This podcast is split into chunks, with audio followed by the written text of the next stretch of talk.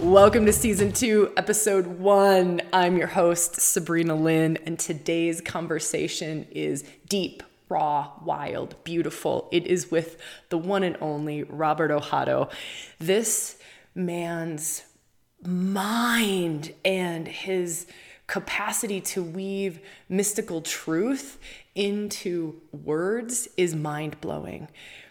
I think he's one of those underrated geniuses, and I don't even know that he's underrated. I just think that his work in the world is something that can gift so many people. Little bit about Robert. He's recognized in the fields of psychospirituality, multisensory development, and human consciousness. He's hosted radio shows. He's been featured in Fortune magazine with his work as an intuitive strategist with Fortune 500 companies. He's been on Oprah Radio numerous times. He's highly sought after for his lectures, his intuitive consultations, and his unique astrological expertise. So he weaves. This man is like a wisdom weaver, weaves from various traditions in various ways. And this conversation is chock full of doorways into self. It's chock full of practices, of reflective questions, of gems, like little gems of just this. I remember one of the gems that really stood out for me was enoughness. Like, what if we lived our lives from this space of enoughness? Just being, just our very being was enough, right? And I know that might sound really surface level right now, but once you get into this conversation and you are drinking your cup of tea and you've got your notebook out and you're taking notes and we go to that place, I invite you to really walk into this with that open heart and that curiosity. What's here for me? What's here for me? What's here for me? One of the members on my team who I owe a lot of gratitude to for all of the work that my team does, but one of the members on my team, as she was prepping this episode, she goes, "This is so full. I had to take a nap after it. It is so full. It is so big. It is so beautiful. It's dense, but dense in a great way." So I invite you to wholeheartedly dive into this episode, get everything that you can from it at the end, share kind of ways that you can dive deeper into some of Robert's work. Also in episode 2, so this is episode 1, the very next podcast episode coming out, we'll do some embodiment around this conversation. So I'll host that on my own and I'll bring some embodiment practices to it, some deeper conversations, some reflective questions, some other ways of maybe looking at things that we explored in this episode. So, all right, I wholeheartedly invite you to subscribe, to join the newsletter if you don't want to miss future episodes or episode 2 where we're diving into the embodiment of things and the practices around things, and also to enjoy and get the most out of this episode. Robert, welcome to Rewilding. Hey, Sabrina, it's great to be here. Thanks for having me. Oh, it is an absolute pleasure to have this conversation with you. I think your work and what you weave into this world brings so much to our community and so much to our audience. And I'm excited to just dive in. Thank you. Yeah, I'm excited to be here. Yeah, awesome. Okay, so I want to kick off our conversation with kind of an open question. And it feels like that will lead us into different places, but I would love to know for you, when you're kind of feeling into current energetics and feeling into the grid, what is top of mind for you? What themes or... Oh, boy. Yeah, I know, right?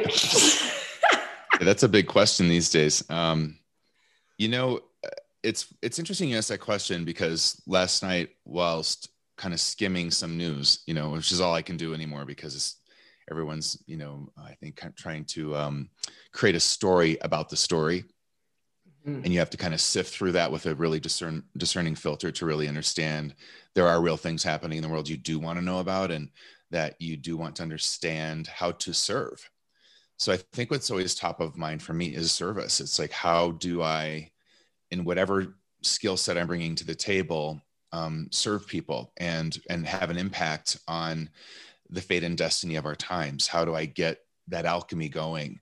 And every time I create a masterclass or any time I do a podcast or, do anything at this stage of where I'm at in my life cycle, and also in my role as a teacher guide, I'm always looking to what is the thing that I can say or help with that is very unique to my own personal channel, very unique to my skill set and my particular aptitudes. So I'm always in that kind of space of, letting something greater obviously speak through me on behalf of the holism of life.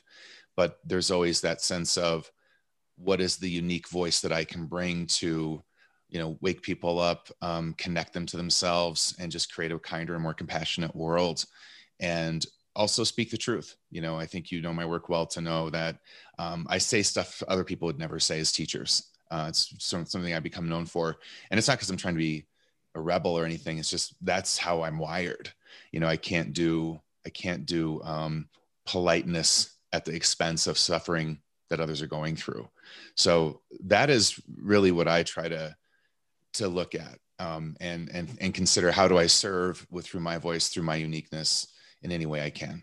Yeah. So this brings me to my next question is, around this piece of service in our community, we talk a lot about our own individual markers and knowing like where we're being called and when we're being called and what that feels like and what like deep, true, almost soul calling feels like versus like little egoical calling. And, right. And also this, it feels to me, I could be very wrong about this, but it feels to me like for you, it's so moment to moment to moment to moment, right? About what serves this moment, and maybe what served last week might not be the same as what serves this moment right now. Yeah. And so I'm just curious if you have anything to share, whether it's in your teachings or even in your own personal practices, around possibly letting go and being so fluid and so open to serving the moment. I love this question. You have no idea how much I love this question, because what I'm going to sort of relanguage it and then answer it. Yeah. What I feel you're asking me is something that I try to teach all the time. And, being someone who's been a professional intuitive in the field of intuition going on 15 years now, the thing that is important that I think a lot of people are not taught about intuitive medicine is that it really is moment to moment to some degree. We're taught formula. We're taught this is the formula to heal. This is the formula to address this and that and the ills of the world. And some of that may apply. It really might be useful. But to really understand what a moment needs, first, you got to be in that moment. You've got to be present to it. You've got to be able, and that means, and this is where I got to pull everyone into their emotional system. You've got to feel what you feel about that moment. You've got to be in your emotional system intuitively, which is gives you tons of information. It's an intuitive antenna. So in a culture that medicates emotion, that's a challenge. Who wants to feel anxiety? Who wants to feel anger? Who wants to feel fear? Who wants to feel depression or grief? They're not fun. They're never going to be, but they're still guiding. And I think wisdom in them, right? Yeah. And so that for me is part of, and I'm not saying it's easy. It sucks. I mean, it can really suck sometimes. You sit there, you take a step back and look at this world right now and this axial shift that's going through. And it's a painful, painful view to look at the kind of bigger picture of everything that's happening.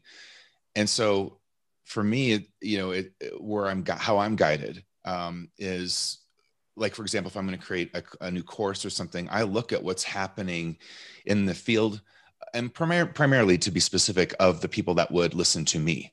I'm not everybody's cup of tea. So I have to really focus on, my student body, people that I'm serving and how I can best help them through challenges, like being overwhelmed with their empathic system right now. There's so much really toxic and radical emotional debris in the field that you have to understand your own empathic system really, really well. So I create a masterclass on that, you know, and then how do I guide people through in a unique way to understand themselves as what I call an empathic soul? You know, that's just an example of being in that moment of, and I wouldn't get to that kind of guidance if I didn't feel my own empathic soul's senses and the overwhelm and overload of them for myself. So it's really about that to me. And I call that living intuitively. What it means to live intuitively is that sometimes formulas work, sometimes they don't. The way you'll know is through your own intuitive system. And that will, as you said, they're so full of guidance. Some of those darker emotions can have tons of guidance. Anger is going to guide you perhaps to set a boundary you need to set. Yes. How else are you going to get to it? You don't get to that through the quote unquote love and light. You get to it through the grittiness of feeling really pissed that someone's walking all over you and you finally have had enough. You know, sometimes it takes a darker emotion to really guide you to the medicine you need in that moment. And moments, let's just be clear, can also for me be, you know, like a life cycle, a cycle that you happen to be in. You know, I maybe you're aware, I call it the dark night of the ego, when we go through this dark cycle of one identity dying and then another one kind of moving up from the soul to replace it. And then from there, take the reins of your life forward, you know, so being in the moment is really crucial. That to me is the mystical practice, is just be here. And it's not done perfectly by any means, and I'm certainly don't have it down, but it is about being in the moment unconditionally. You know, you don't have to like, you do not have to like it. That is not the same thing.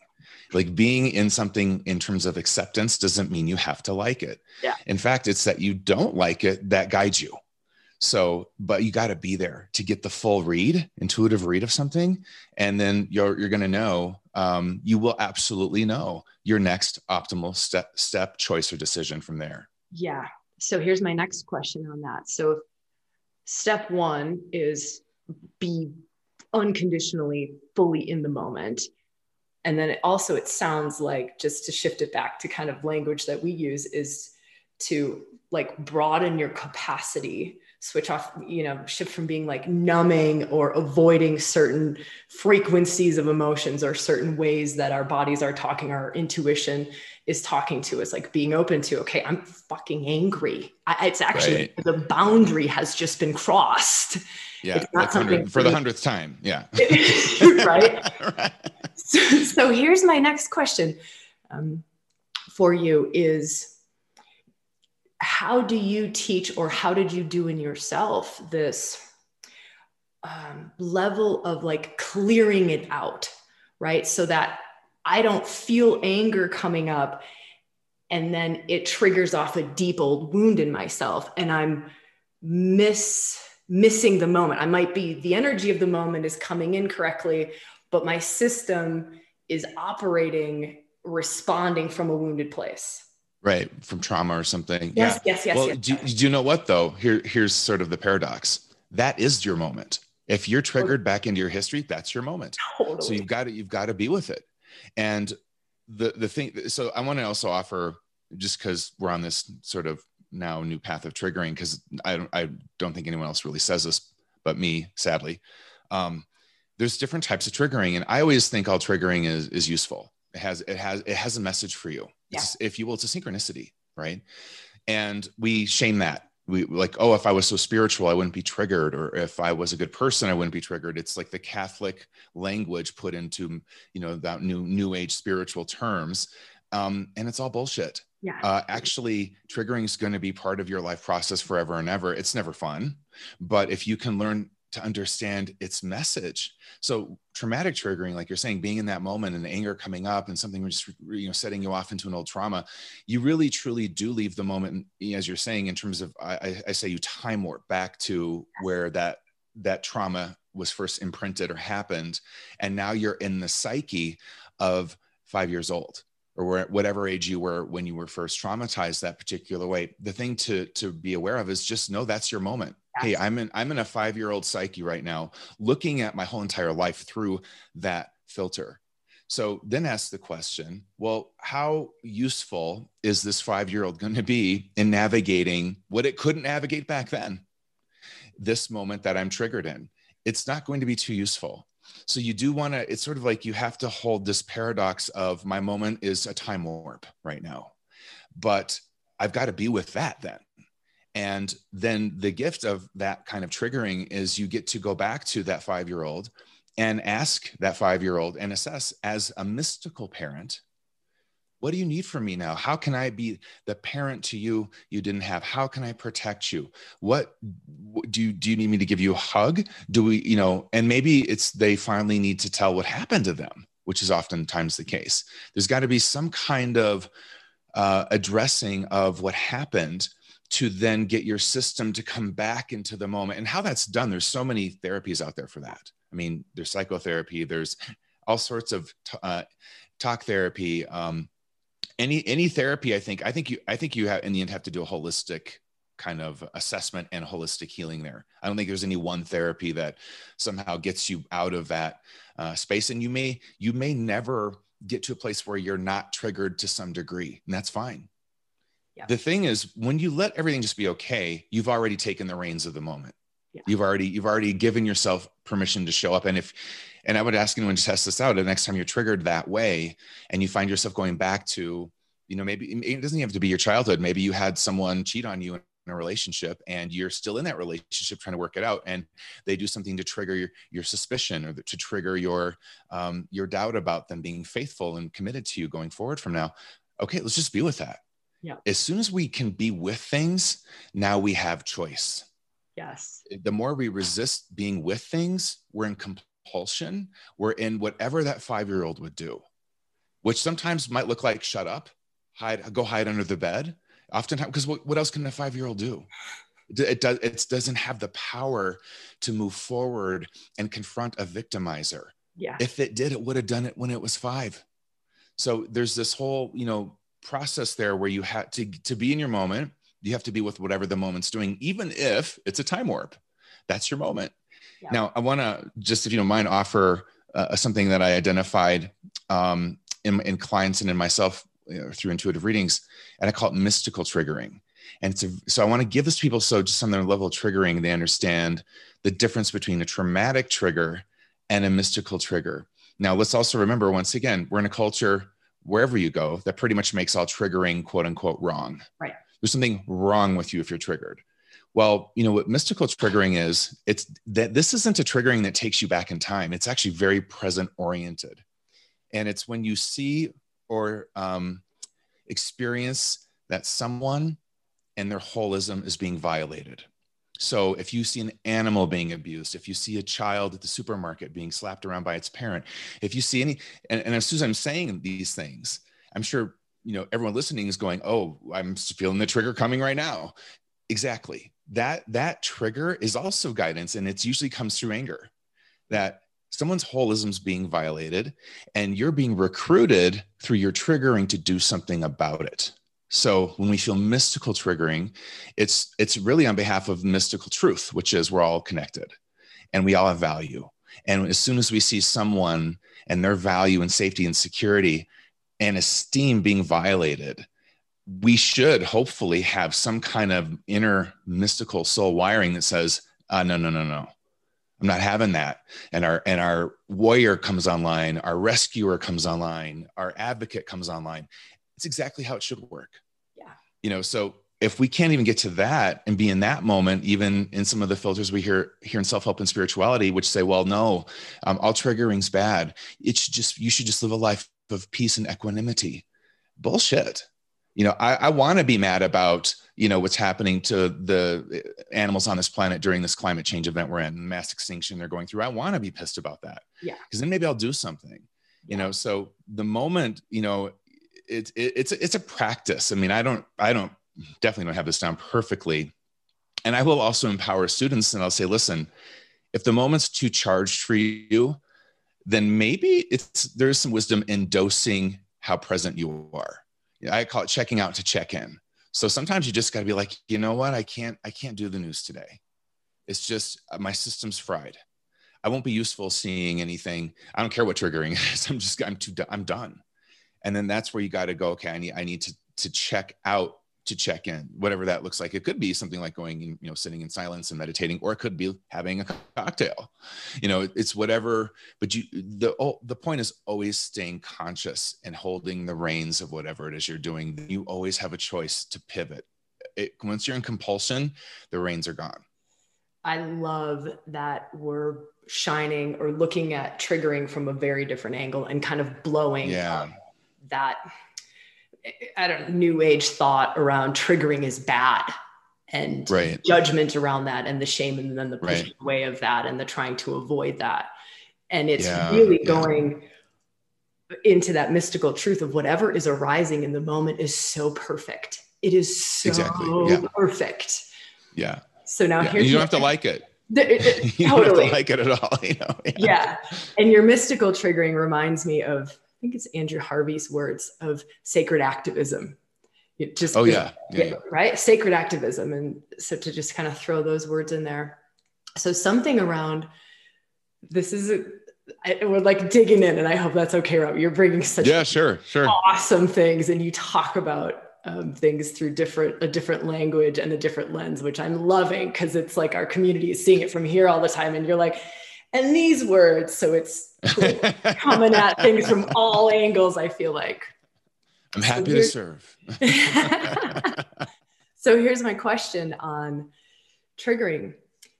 Do you ever see almost like a trigger addiction then?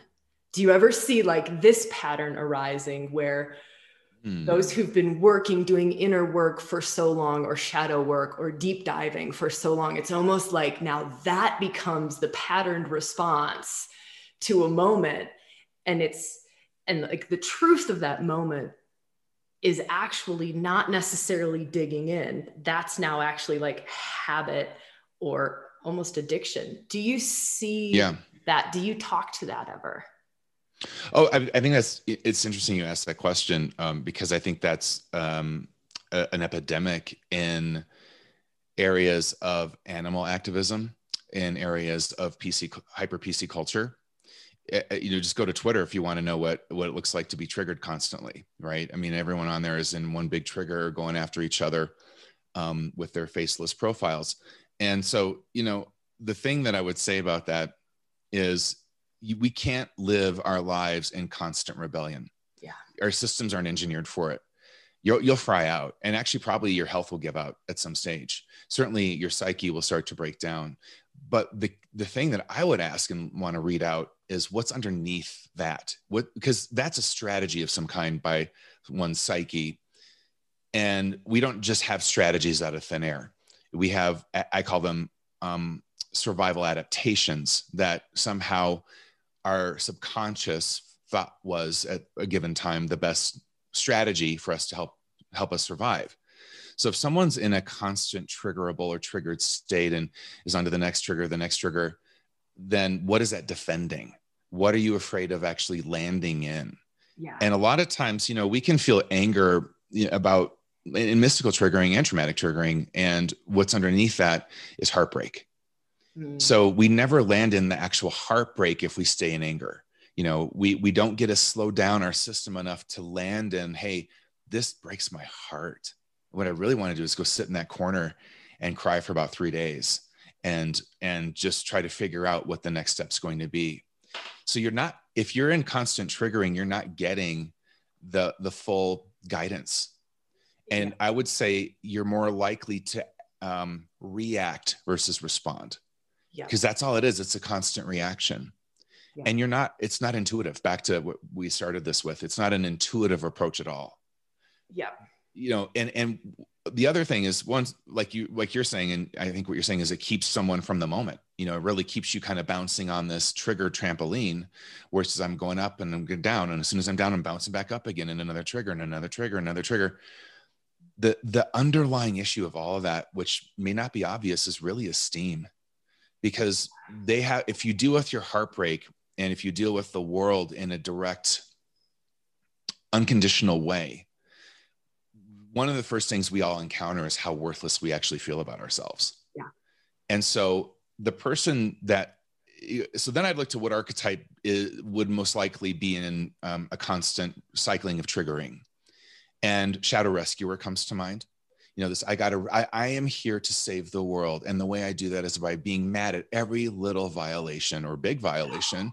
And I just stay in that state of, how dare you, life? How dare you, so-and-so? How dare you, everyone?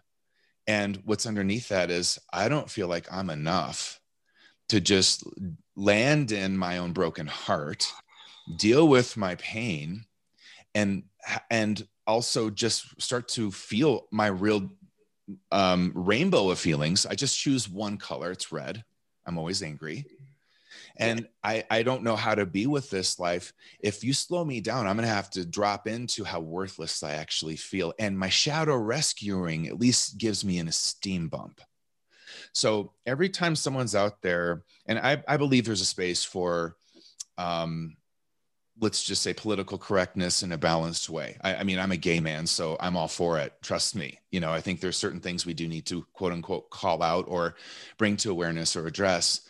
But when we go so far off where we can't let people be the fucked up human beings they are, like we are, and we have to monitor everything they say, and we have to monitor every action they take, and we have to go after them for cultural appropriation of this and that, and whatever it is that people just spin around in now.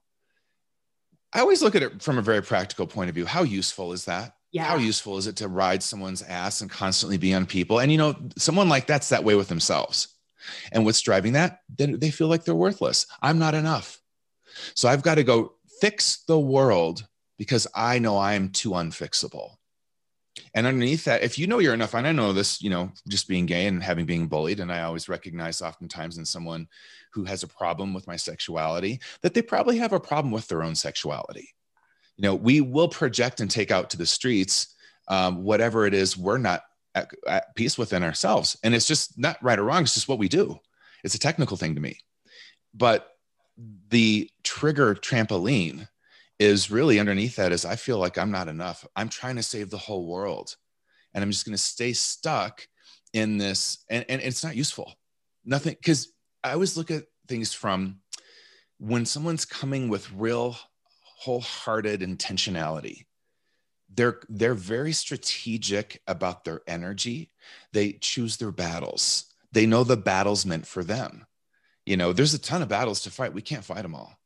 So there is in our destiny an appointed battle for all of us, if you will. You want to use that language to go and bring, and it's really, I say battle, but it's about a healing process. It's about holism. We are meant to each become agents of holism in some arena or other, some mission. So when we engage that mission, you know, we're not going to be on that trigger trampoline. We're going to definitely get triggered, but how we take that into ourselves as guidance and process through it is conscious, not reactive, you know, not just going crazy. So I think those are just some of the profiles I would offer. And there's more around what you do see very, you know, prevalent now within all the, you know, all the shadow rescuing community, the hyper PC community, and everything else that's out there. Yeah. Yeah. I love that you're weaving so much of this into everyday life and just culture and what's going. We're such deep divers here.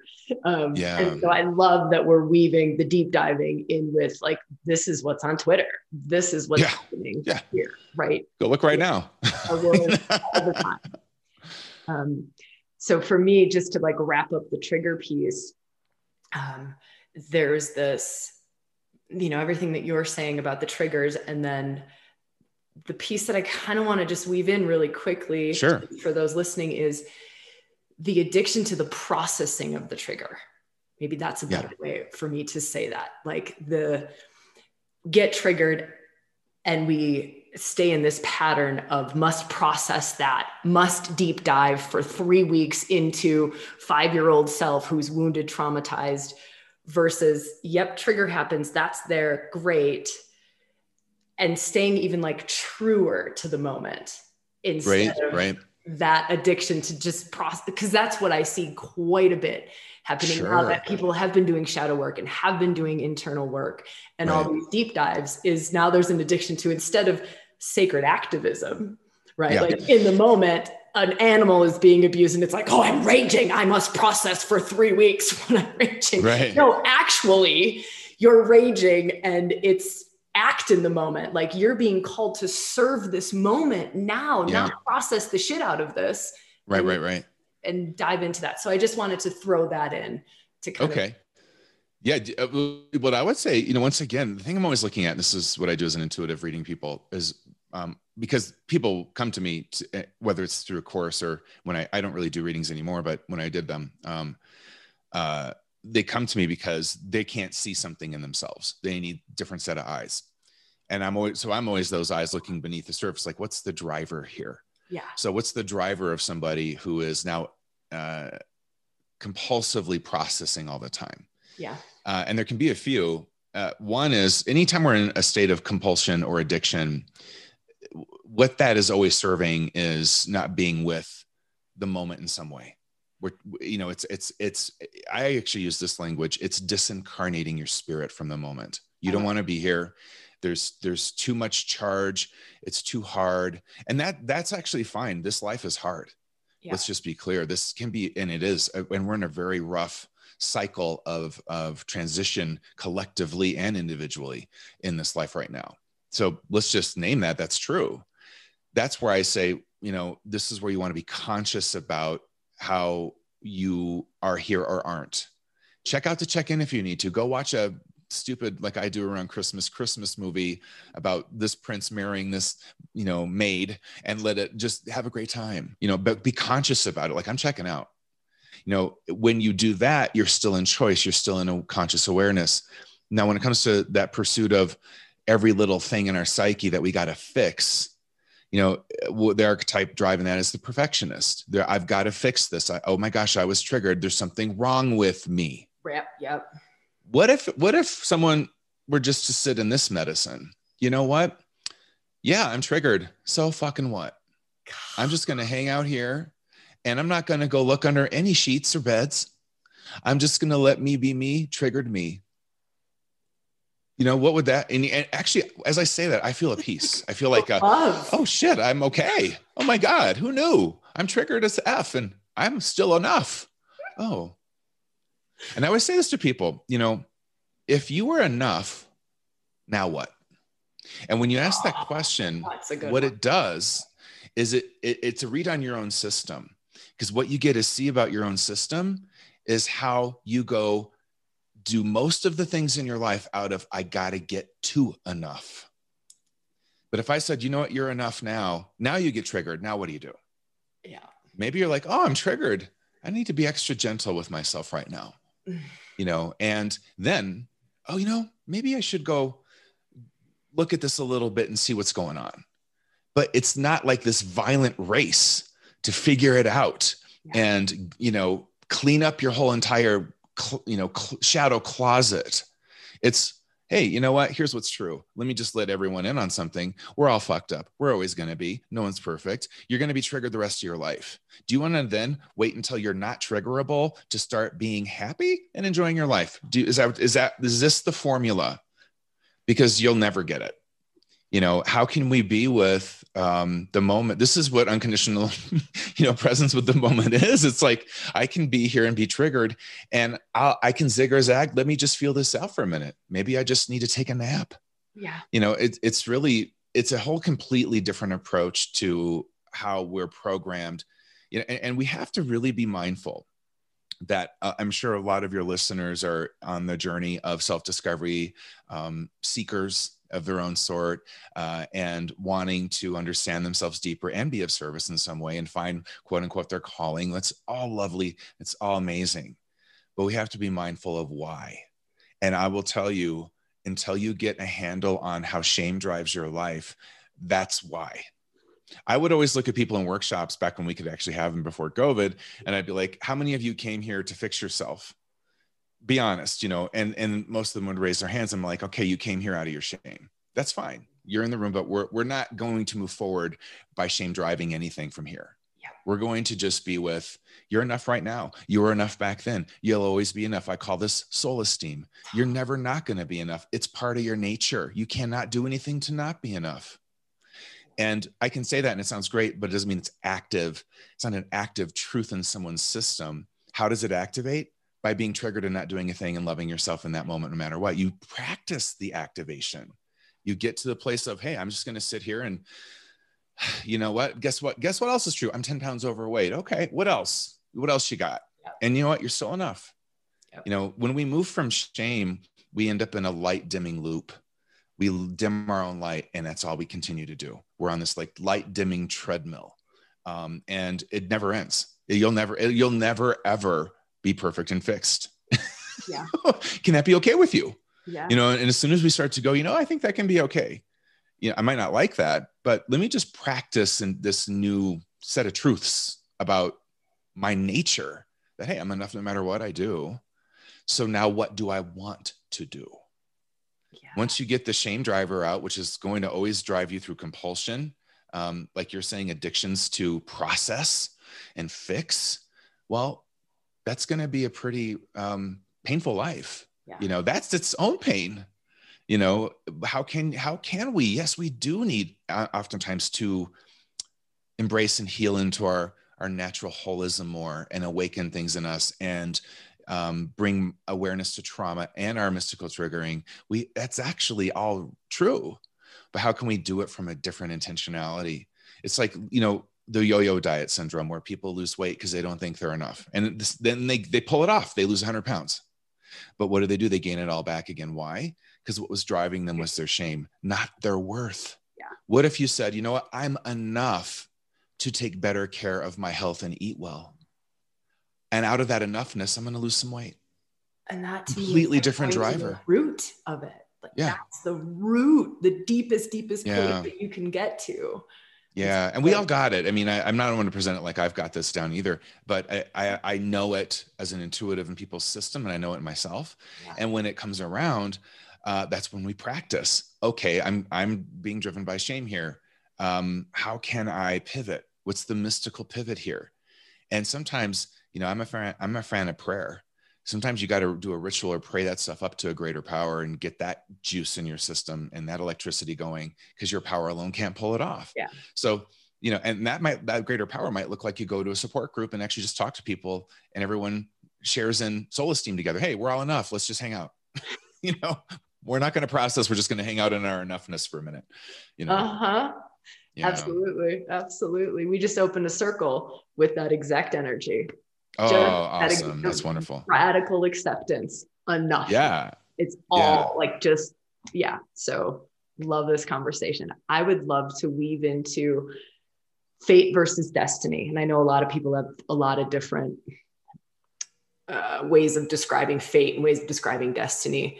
But I almost feel like this is a good segue into how we talk about fate versus destiny. That happens to be something I know a lot about, Sabrina. Right. Well, convenient. Then I'm asking the right questions.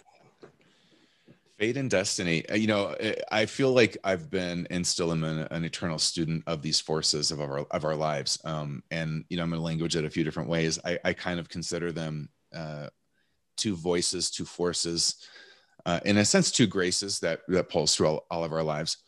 Fate is, and it's important to embrace what fate is. And the Greeks had this down. You know, they had a goddess Moira for it. And they also had the three fates, which was like three faces of her. And they gave a space for this part of what is also a facet of the divine feminine in a way. But fate is, I'll language it this way. It's, and then I'm going to language it like five other ways. It's when you're born, just image that you're dealt a certain hand of cards, and that is what it is.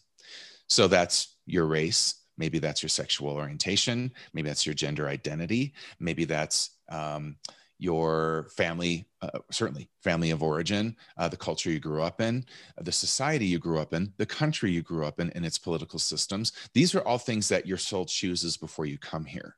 You don't just, you know, hop into your family system and decide, well, I don't like this family, time to change it up.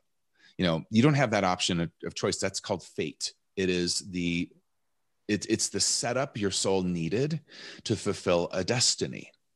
So then what's destiny? Well, destiny is really about how do you play that hand you're dealt? How do you awaken your own empowerment and awareness, consciousness and conscience enough that you can gracefully play the hand of cards you have? And we all have a mix of cards. Now, what's important to realize is that, one, fate is guiding. So I grew up in an alcoholic home. I was abused by both my parents, actually, severely physically abused by my father. I'm talking life, death stuff. And also, obviously, I said I was gay. That was another facet that I became aware of around 5 years old, of who I am and my fate in this life. And I'm, you know, obviously a white guy, but I grew up also very poor. And I come from a really gritty background, you know, and that was something that I needed to propel who I would become as a teacher. I would not be having these conversations with you without that setup. And it was brutal, you know, and there's parts of it that even today still haunt me. That's just, and I just in, you know, ergo our discussion on just being with what is, I just let that be okay. I don't go on hunts and search missions to try to fix it all. I fix as I can and as needed at this stage of my life. But that's just to let everyone know, listen, I don't say this from some rosy new age cloud. I say it from the grit of childhood abuse and addiction in my family. Almost everyone in my family is an addict.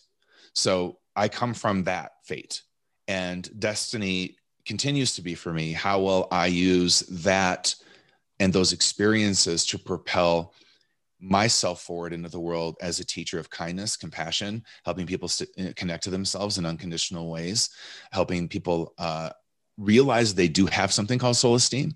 You know, that was the setup for my trajectory. And without those essentials, which fate is, it's necessity. It's the essentials that set up the trajectory of your path. I wouldn't be here. And might I add, a lot of times what people will do is they'll try to act like they're not defined by their past. And in that sort of what I call disassociation from the past, they are defined by it. There's a difference between disassociation and differentiation, and fate is what begins the journey. So if we don't embrace our past as a guide, then we don't know where we're headed. You know, my journey as a teacher, healer, everything I've become as a guide was, you know, set in motion by those really challenging origin story I just gave you. So what we can do is say, okay, what in my life is here to propel something else as a destiny? What's destiny? It's an alchemy. You take the lead of your past or your fate and you turn it to gold. And sometimes we're born, as I was as well, with certain aptitudes and gifts, if you will, soul skills that come in with us that are just there. They were just there. I speak nearly 4 languages. I have a mind for symbolic, archetypal learning and teaching. And that was always there. I learned my fluency in other languages came after I was in college. I didn't grow up speaking other languages. It's just, I have this gift, skill, where my brain is wired for symbolic, holographic thinking. And languages fall into that category, because every language to me is a new symbolic system, just how to communicate through consciousness through that language. Yeah. And so not everybody has that, but I had that. And so I had things that guided me through. I had an inner wisdom. It was like a little Buddha when I was younger, even though I was going through hell. That just came in with me. And we all have this. So sometimes we have soul forces that also are part of destiny. And then we have the fate we must turn into destiny. And that is a lifelong process. It's never done. And destiny ultimately, near as I can tell, and as I've come to know as my own truth, is about serving others. Yeah. It's in the language of Joseph Campbell, the hero or heroine's journey is not just to go get the treasure from the Minotaur and then just sit and, you know, count your coins. It's you bring the treasure back to the society, to the collective, or you're not a heroine. You know, you've missed the loop of the whole journey without that essential piece. And so what we do in our alchemy, whatever dragons we hug, whatever minotaurs we hug and get our treasures from, that's what we bring back. And that is what destiny is in terms of service. It's what you do in the world that serves the holism of the world and life and other people. And when you engage in that, you're in mystical dynamics now. And in Joseph Campbell's language, again, you have the gods on your side. Yeah. So the God that maybe initially knocked you on your ass, not only picks you up now, but elevates you to the top of Olympus. And near as I can tell, this is how it really works. Yeah. You know, we are on these journeys of having to take the grit of our lives, the lead, and turn it to gold. And gold, and we've got to be clear here, the alchemist is not the lead or the gold. Yeah. They're the alchemist. So don't identify, well, I've got to turn, I'm lead, I got to become gold. No, that's shame language, shame identities. The truth is, you're the alchemist. Yeah. You're never the lead or the gold. You're the soul. You're the soul esteem of the whole process. So destiny isn't about getting to enough. Yeah. Destiny is about, no, I reveal my enoughness by understanding what's covered it up and peeling that off. And that's the alchemy. The alchemy is the peel. And then the gold just, it's already there. Mm-hmm. So this is the, I think, one level of how to look at fate and destiny. And, you know, it goes into a lot of other areas where we have collective fate and destiny. We have individual fate and destiny, group fate and destiny, you know, and these are, and this is where I think, the cosmic law of karma comes into play as a teacher. You know, we just learn from cause and effect. And that's part of the alchemy as well. You know, how do you we learn from the effects of self-sabotage to know that we don't want to do that anymore. So what are the other options? You know, how do we alchemize that? How do we alchemize the patterns that we inherited? I call it psychic DNA from our family. This passed down from the psyche of the family lineage. It's just like physical DNA, it just works at an archetypal psychic level and shapes your identity in your life, just like your physical DNA shaped your body. You know, this is what it means to look at things intuitively and holistically when it comes to fate and destiny. There's so much in it, you know, and everything I do is always, I would have to say, really framed in that umbrella of fate and destiny. I love that. I love that. So we might circle back to that, but I keep feeling Chiron. And that is what I felt even before we came into this conversation today, Robert, is Chiron. And yeah, one of my favorites. To this wounded healer archetype, the, you know, some of the words that we'll use around it is, and there's many aspects to Chiron, of course, but some of our greatest gifts come from our deepest woundings, and almost linking that to like the fate and destiny conversation that we're talking about. But yeah, I want to park all of that, what kind of how we talk about Chiron, and just throw that over to you. I remember, how much time you got? I know, right? I know. So I remember hearing you say something about Chiron related to this year, possibly in the astrology. I might be making that up. Right.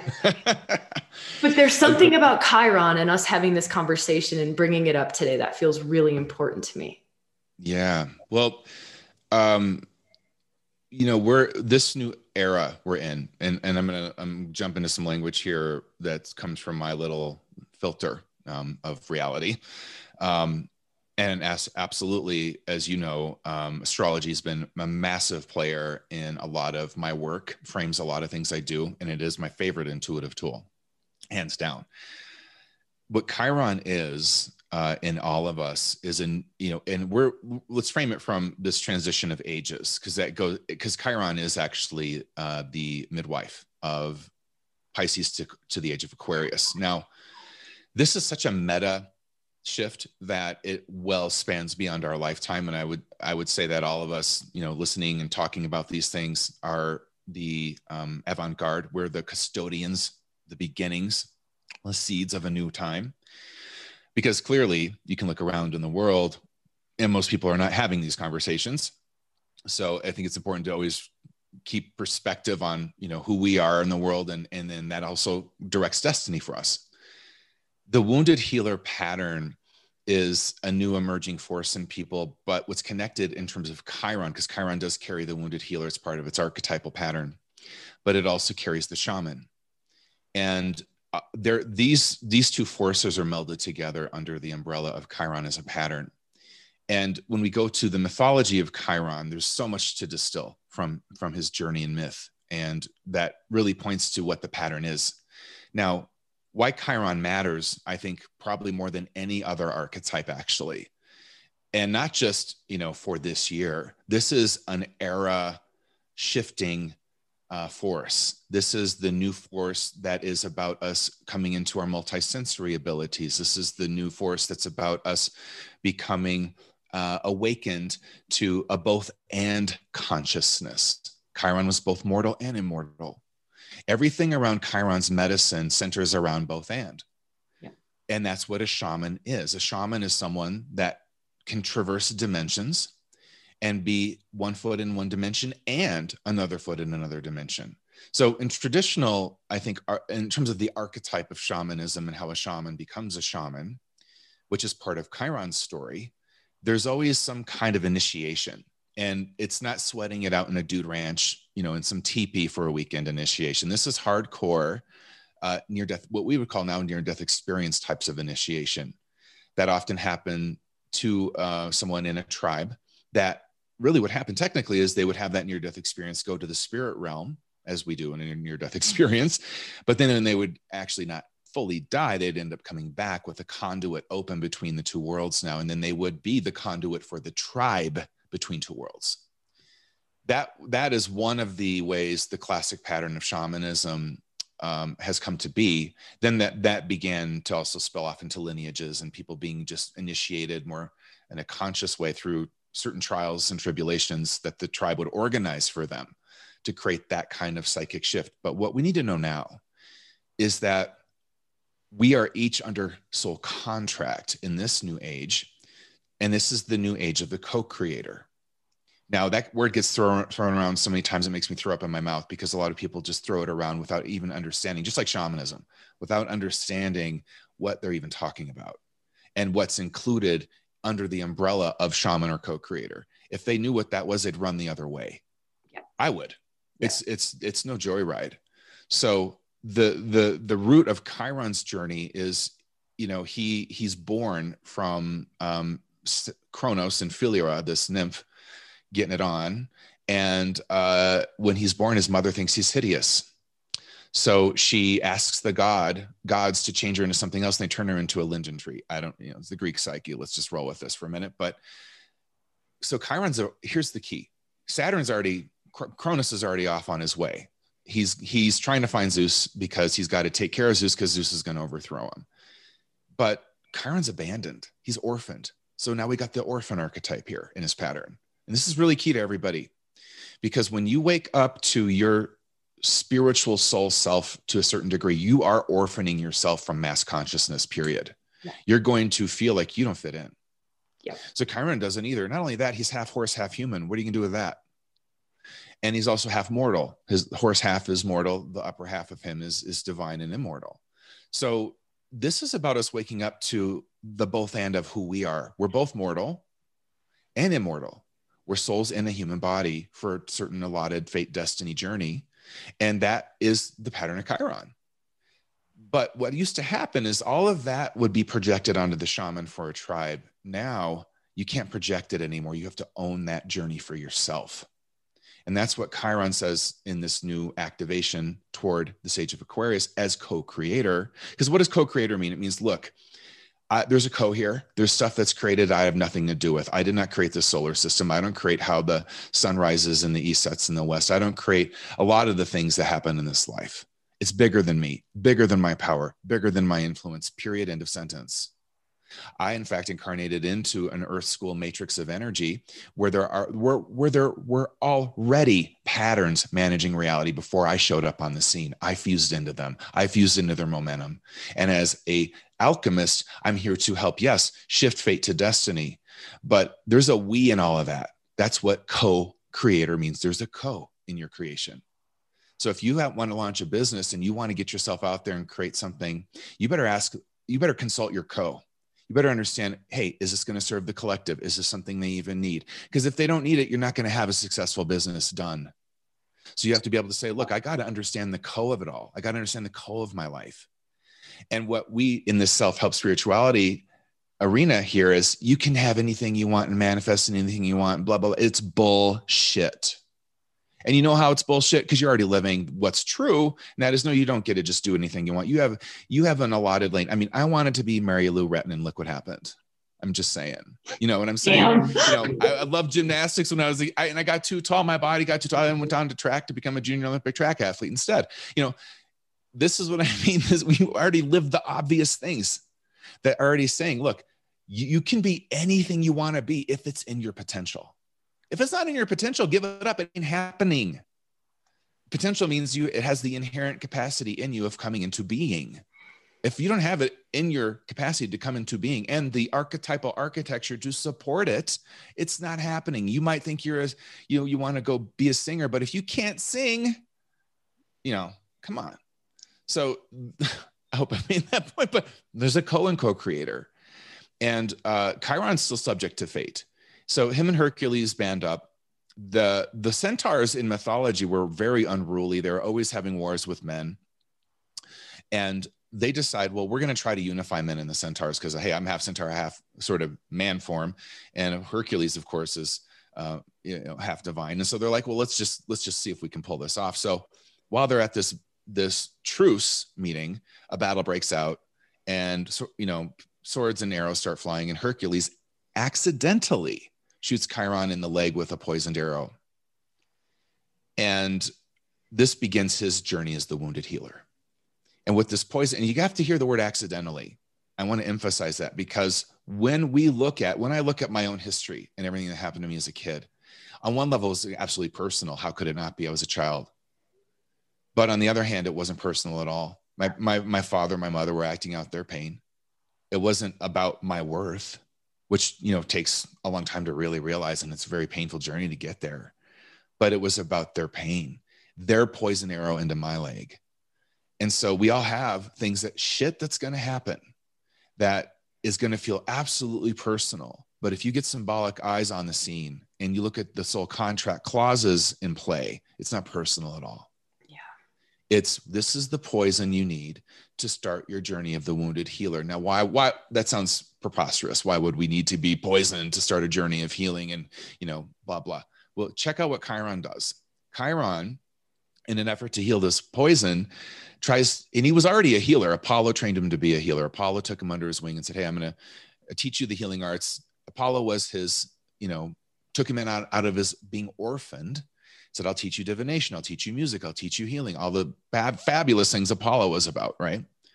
And he does. So Chiron already knows how to heal, but he cannot heal this poison. It's from the Hydra. It's this dark. And what is the poison? It's the shadow. It's the human shadow. It's everything in there that we would call evil or unclaimed or unintegrated and dark, that does the dark in the world. It's in his system now. And so it's in the mortal part of him. So it's starting to poison that. And he's in this really horrific conundrum. He can't die because the immortal part of him won't let him.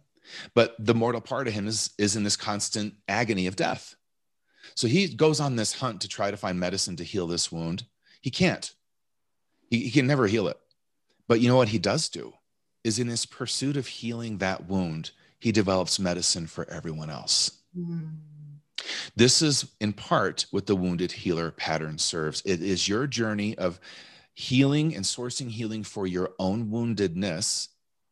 And what is a wound? It is something that has been inflicted upon us that violates our holism. And we have to somehow get back to holism. Our healing is about getting back to holism. So you got to follow the myth, because this is where the payoff gets huge. So Chiron can't die, but is in a death process constantly because of this wound.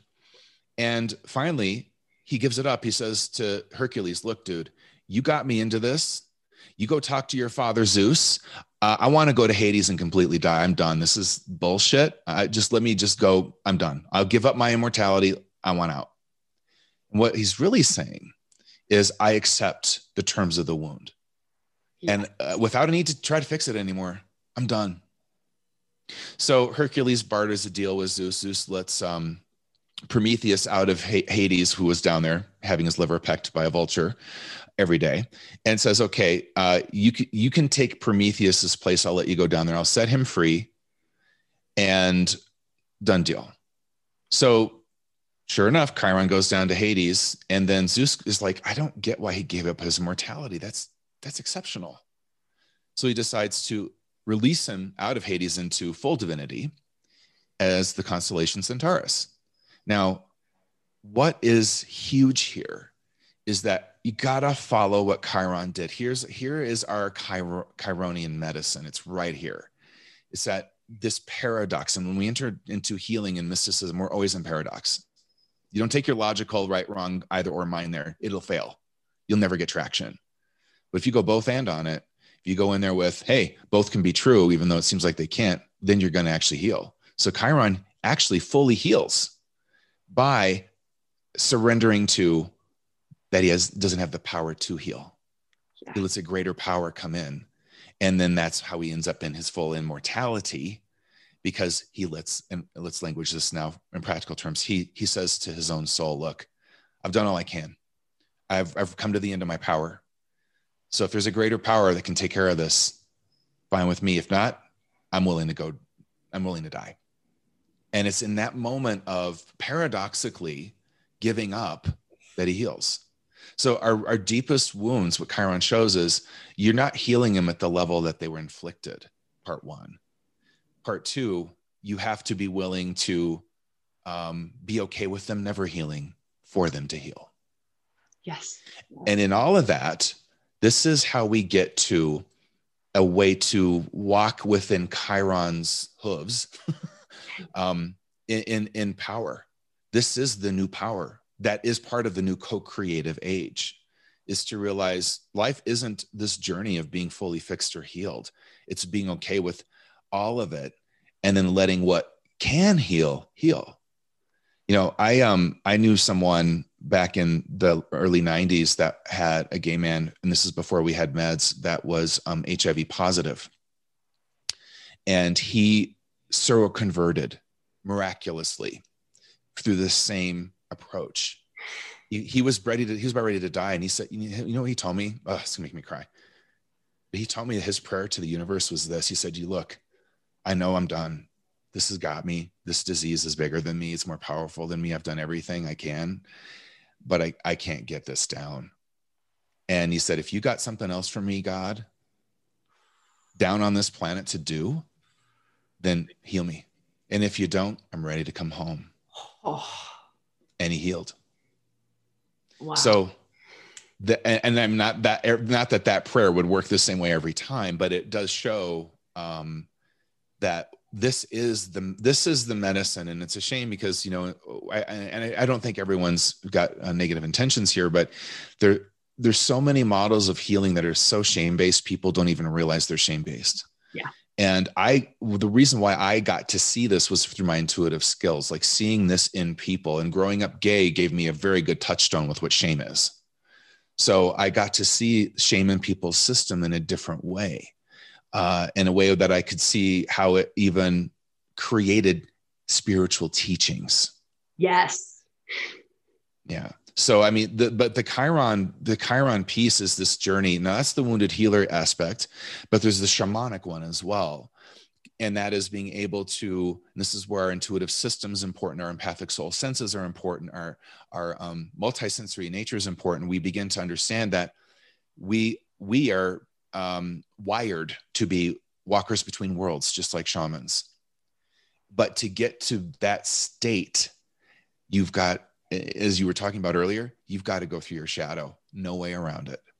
I always say the people that are the clearest intuitives, psychics, mediums, channels are the ones that have done the most shadow work, because you'll see people that are in this arena that my little lane here, that I watch them say shit, and it's their shadow cobwebs talking. It's not a direct line of light. It's like, you got shadow cobwebs there. Yeah. And I can see it. And so that's how I got clear, I think, and became very accurate, was just by always, and it's still a process. Shadow work's never done. So let me just say that. But when I do readings, it's blank. You cannot go into a reading with anything but a blank slate if you want to be accurate. You can't go in with your political tribalism. You can't go in with your stance on vaccines. You can't go in with anything that causes strong emotional bias in you, or you're already off. Yeah. You know, and so there's just this new era of shamanism being about a new really psycho-spiritual growth in us, where we don't have a shaman for our tribe per se. We still do, but this is the shift that manages the communication between dimensions for us, like a priest, you know, supposedly would. That was, you know, one version of it. But if we go to some more indigenous, you know, tribes and et cetera around the world, you'll start to see, without all that Catholic, you know, hierarchical, patriarchal, shame-based structures, you do begin to see the true essence of a shaman. And a shaman would ask, so for example, a shaman would have to ask the spirit world, can I even heal this person? Because sometimes an illness is there as a teacher. I can't take that away from you.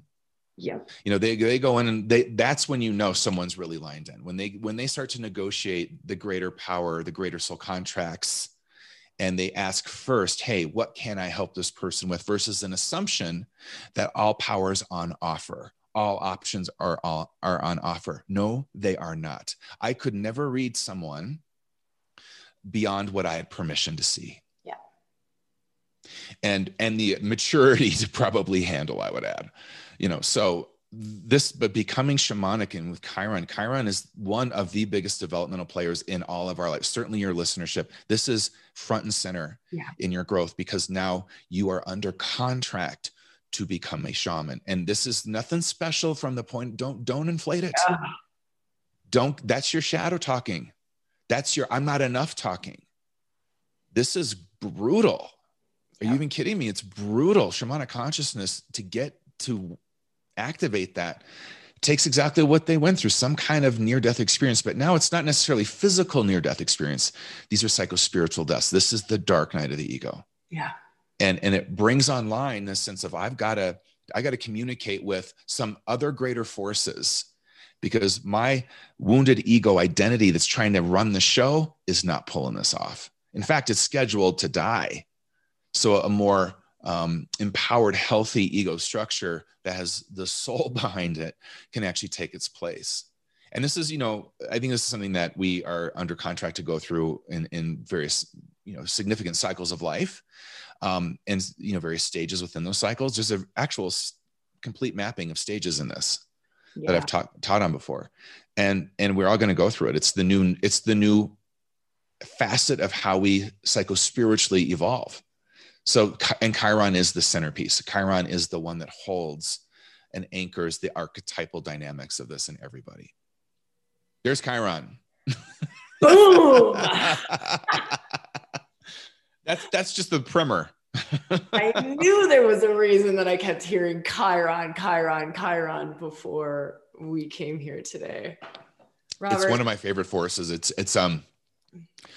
is, I just can't say enough about it. Yeah. You know, these words start to fail. You just have to feel it in your heart. Yeah, you just bring so much to it. And I mean, in the Chiron piece, I was watching, you literally wove every conversation that we had today into that. And if like those listening, I mean, really, that would be something to go back and go, oh my gosh, okay, the prayer that his friend said relates to the surrender piece in Chiron. Here it relates to the shamanic piece that you were talking about of, right. Can I even, does this actually serve the highest to heal this person? No, actually, it doesn't serve them at all for me to do that. And I mean, that wove everything back to triggers, back to feeling enough in every moment, back to just sitting with our triggers and fully loving ourselves. And I'm okay. I'm triggered. Yeah. And this isn't, I mean, you literally geniusly, I don't know how many people's brains can keep up with it, because my brain was like, oh my God, there it is, there's the link. Right? I can see where you're talking about languages and your symbolism and just, that was magic. And I can't tell you how many times. Oh, thank you. Well, I hope it helps everybody. I really do. I mean, that's what I do. That's my service is I have this holographic mind that can really move around just like in a hologram and pull information in. Imagine 2 hours with me in a reading, and I could probably talk for 4, but yeah, it's just always, and it got better and better over time, but it's always kind of been there. Yeah. Just the amount of also truth chills that I had, and those don't happen. Ooh, I like that, truth chills. Unless it's like high vibratory, like, that's a big truth, like universal truth or big. Yeah. It was really stunning. Robert, I want to thank you for myself, for the whole community. Yeah, you're so welcome. And I want to hear from you, like what's coming up for you, what's hot for you, where can people find more beautiful, amazing Robert Ohotto? Well, obviously go to my website, ohotto.com. And so it's ohotto.com. And I'm actually, curiously enough, since we're doing a podcast, I'm getting ready to launch my own in about a month or so. So one way to just stay in the know is to get on my newsletter once you're on the website. I do have, I have courses on my website and stuff, and I launch masterclasses intermittently, throughout the year. I've probably got 4 rotating masterclasses I do. In this territory of material, you'll hear threads of everything that I just said, and all that other stuff as well. But yeah, I'm super excited to get a podcast out on intuition and started, I think, a new discussion about what it actually really is and how to cultivate one's own, and how to, from like really 101 move forward. So it's weird. I'm in this phase of wanting to go back and teach the basics and kind of even my own work, then build out, because at the masterclass level, what I do, it's like that Chiron was just like a sliver of the kind of level of information I get people in on. But I want to go back and, get people that are just, trying to feel their system out and get to know their intuitive voice and what it really is, and how to, like I said, clean the cobwebs out and really get a clear light channel in. So that's what's driving my service through, the podcasts coming out, hopefully as soon as possible, but this fall. Yeah. And what you'll bring to the foundational level from where you're at now, right? Yeah, because what will we were 15 years ago with it? Just exactly. I can't imagine how beautiful that will be. Yeah, it's a time in my life too. And as we get older, I'm going to be 50 soon. You want to kind of go back and just think of legacy, like what could I offer as foundational for everybody that is, as you're saying, coming now from 15 years later. What would I say now versus when I was starting out, like really 20 years ago, and just this little baby intuitive astrologer. You do what I do, and just like laugh, and you see yourself, you're like, yeah, well, It's you think of all your own dark nights, like what you've been through to kind of cultivate new perspectives, and how my perfectionism was running a lot of that back then. And, you start to see like, oof, you just want to give that person a hug half the time. I'm like, oh, I just want to go give that Ohotto a hug from 15 years ago and just tell him, you're enough. You're enough, dude. But yeah, so I'm excited about it. It's, kind of looking to the past to know where to go in the future, which sometimes that happens. You look back to see where to go next, and I'll also just look forward to restructuring some things, and also kind of touching on what I said earlier. I do see a lot of misinformation out there, and kind of cleaning that up the best I can. So people, misinformation causes suffering. If you're learning spiritual teachings that are actually coming from a shame-based center, that's going to just reinforce the shame and make people feel worse. It doesn't really bring the healing. And unfortunately there's so much of that, and my first book was with, the publisher Hay House, and there was so much of that over there, in a lot of the stuff they were doing. And there still is, because it speaks to, I call them bypass books. Yeah. It speaks to the quick fix, or, and notice fix, like you got to fix yourself. No, you don't. You're already enough. This is about revealing that. This is about an alignment to what's already in your nature, not about fixing anything. And that's a whole different approach. And there are some really great teachers. I love Brene Brown's work on shame and some of the stuff she does. She's to me, a very clear and clean teacher in a lot of those regards. Mm-hmm. And I love her approach from more of this. I do have a BA in psychology, so I love that kind of more stats and rats that she brings in terms of what she says and the studies she used to back it up. But yeah, I think that's why I'm excited about the podcast. It's called Your Intuitive Edge. It's going to be, helping people get to that edge in themselves where they can really just cultivate that clarity, and how to do that, topic to topic. I mean, it's endless. I could teach about that till I'm 70, so yeah, it's going to be fun. One program that I want to give a shout out to, just because I know some of the women in our community have spoken about it, is, I think it's called the Empathic Soul. Yeah, that's, and it's interesting you bring that up. It's a masterclass called the Empathic Soul and Love Rebel. Yep. And I launched it a little over a year ago, about a year ago. And I actually did a follow-up to it as well. And this is a big, 20-hour, masterclass. And it's kind of the cutting edge of my work. And a lot of what I just talked about, nice. you would absolutely find again there and then some. So yeah, that's a course I launch at least once a year. So once again, get on the newsletter, and I think you can still read about it on my website, just to see what it is, but we have a sign up sheet to be notified there when I launched it again. And I launch it versus just leave it up all the time, because I like to be part of the Q&As. So I always do a new set of Q&A sessions for the students that are coming in, and then it allows more interaction. And, I want to make sure that you're understanding the content, and I can be there to help ground any blindsides out and kind of cover some things as well. And yeah, that's one of my latest and greatest bigger courses that even demanded its own follow-up 2.0, which I'm teaching live now. I've got a lesson this weekend actually I'm doing, but that's about, just understanding that some of us come in wired differently on a soul level. Yeah. And I call that the empathic soul. I would see it in my readings. Some people, and I think we just assume from our own bubble that everybody feels the way we do, or sees the world we do, or has that driven seeker archetype to figure out the whys of the universe. And what's true is they don't. Some people never ask bigger questions. It's just not making them wrong. It's just that's not where they are in their evolution as a soul. Perhaps maybe that's just not where their growth is pointed. So we feel like everyone must ask these questions, and it's not true. Yeah. A lot of people are just happy to hand off any questions to their religions and just, go on sinning all week. But the thing is, really, some of us do come in with a different bandwidth at a soul level to receive and feel information from life. And how does that work when you're still now fusing into the development of human psychology that can't accommodate that? Exactly. And oftentimes shames it out, or stats and rats it out of you. Yeah. And what I realize is we need a multisensory psychology, not only that, a multidimensional one. And that's what Empathic Soul 1.0 and 2.0 became, is that my going in, and it's useful that I have a psychological background, because it lets me take models I learned in that and then go beyond them in a way that's still grounded, and still very grounded to what we live. But, if you're coming into a system like I did, an addict system as a family, and you feel your parents, because you're an empathic soul that can, how does that affect you when you're 4 years old, 3 years old? Those are really big questions that the whole masterclass takes on.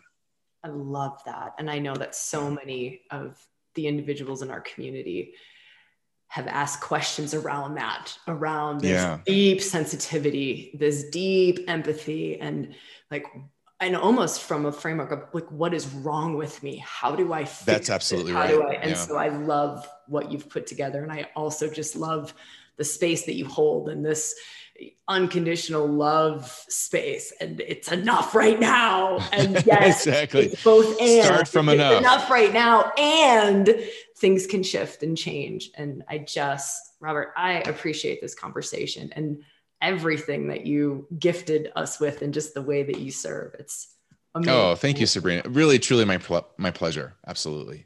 Wow. Are there any parting words that you would like to leave? I think you just kind of hinted at it, just sit in that question. If you were enough, now what? What do you do if that's not, if trying to get to enough isn't driving your choices and your decisions and your self-relationship and relationships? Who are you? How do you move in the world how would you move in the world if you knew you were already enough?